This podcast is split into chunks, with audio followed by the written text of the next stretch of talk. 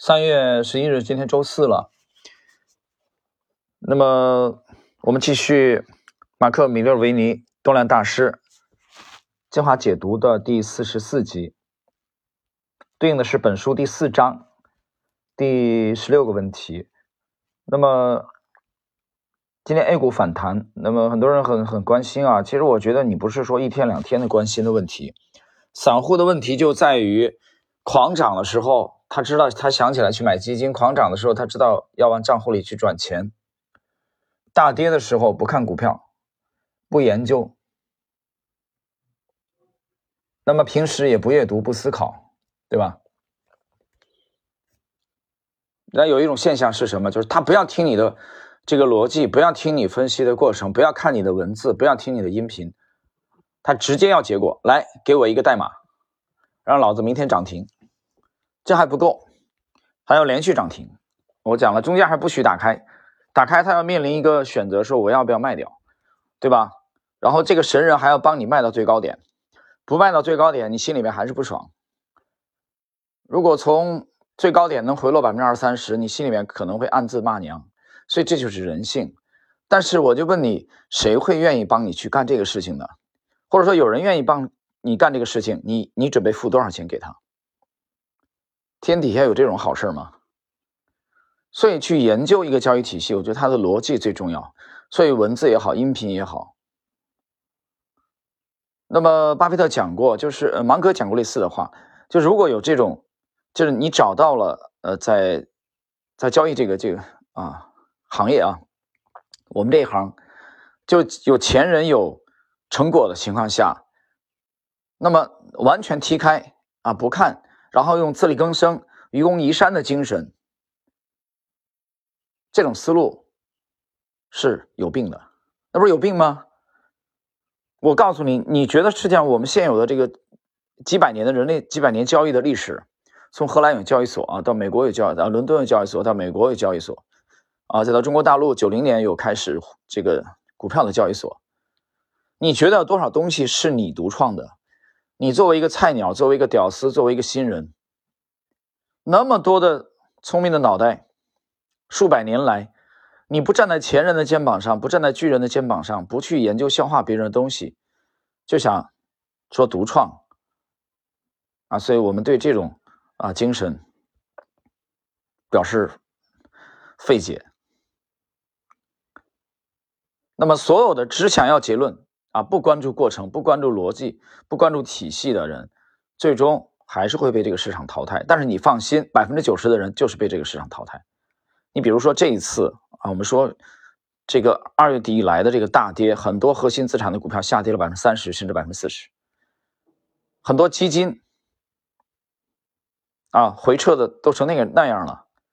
这个里边有很多值得我们反省的。你比如说我这边反省的啊，我们两只重仓新能源的股票一直卖的非常棒。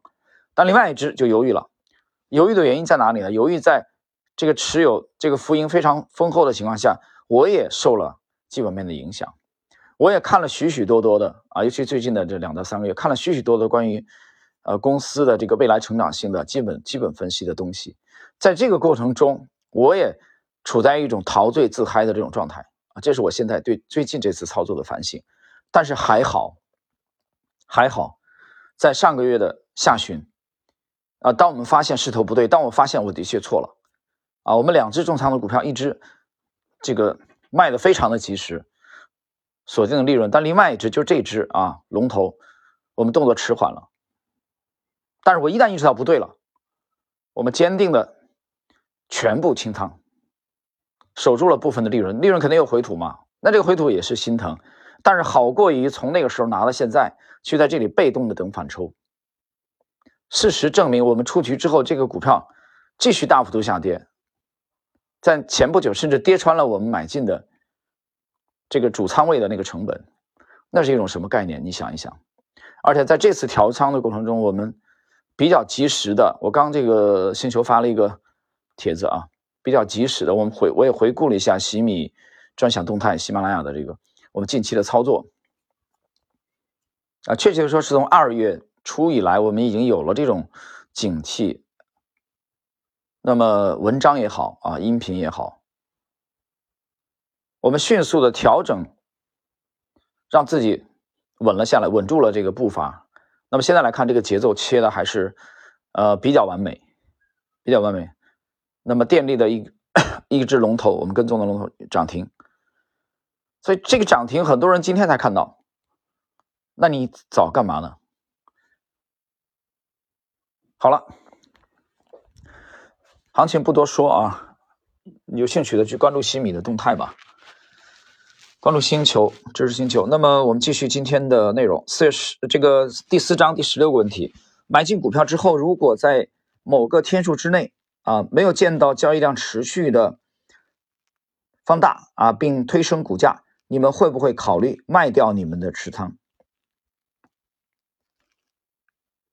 他这个意思我解释一下，他的意思就是设定一个时间啊，如果说到某个时间。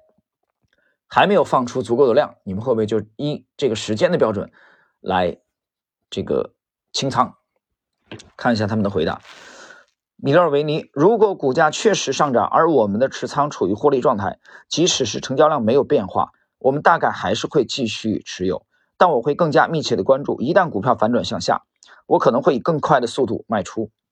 戴维瑞恩，如果持仓正在赚钱，但没有出现我所期待的成交量，我会把。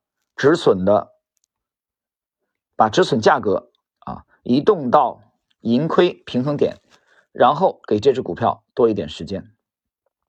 但单个突破底部后的最初两天，价格行为和成交量变动都是最关键的。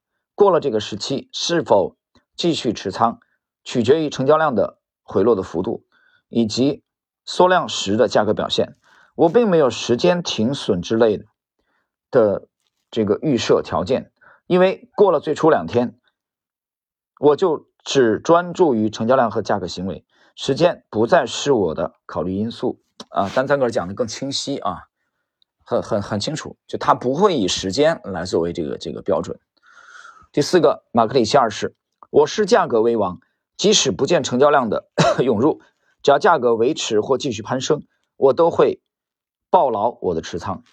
今天这一集虽然非常简短啊，但是四个人我我看了一下，四个人没什么分歧。呃，因为本来他们风格也区别也不大嘛，都是趋势投资。但今天小马克里奇讲的非常的明确，和丹赞格啊，他们讲的更清楚一点。马克里奇讲我以价格为王，就是价格是第一的啊，这次讲的非常的清爽。那么但张格也说，我不会以时间为标准啊，因为你提问的问题到了预定的时间。啊，比如三天没放量，你是不是要卖？啊，这个问题一听呢很有代表性，但同时这种人是比较业余的，啊，比较业余的。那么前两位的观点与此类似，他们考虑的主要是是否盈利和市场行为。市场行为是什么？就是价格和成交量。这里边他们并没有在这里边啊把时间摆在第一位，啊，就是到了预定时间没有放量，不是一个。他们卖出啊，要考虑的主要因素啊，这是我对这一集的解读。好了，朋友们，我们今天的这一集的内容就到这里。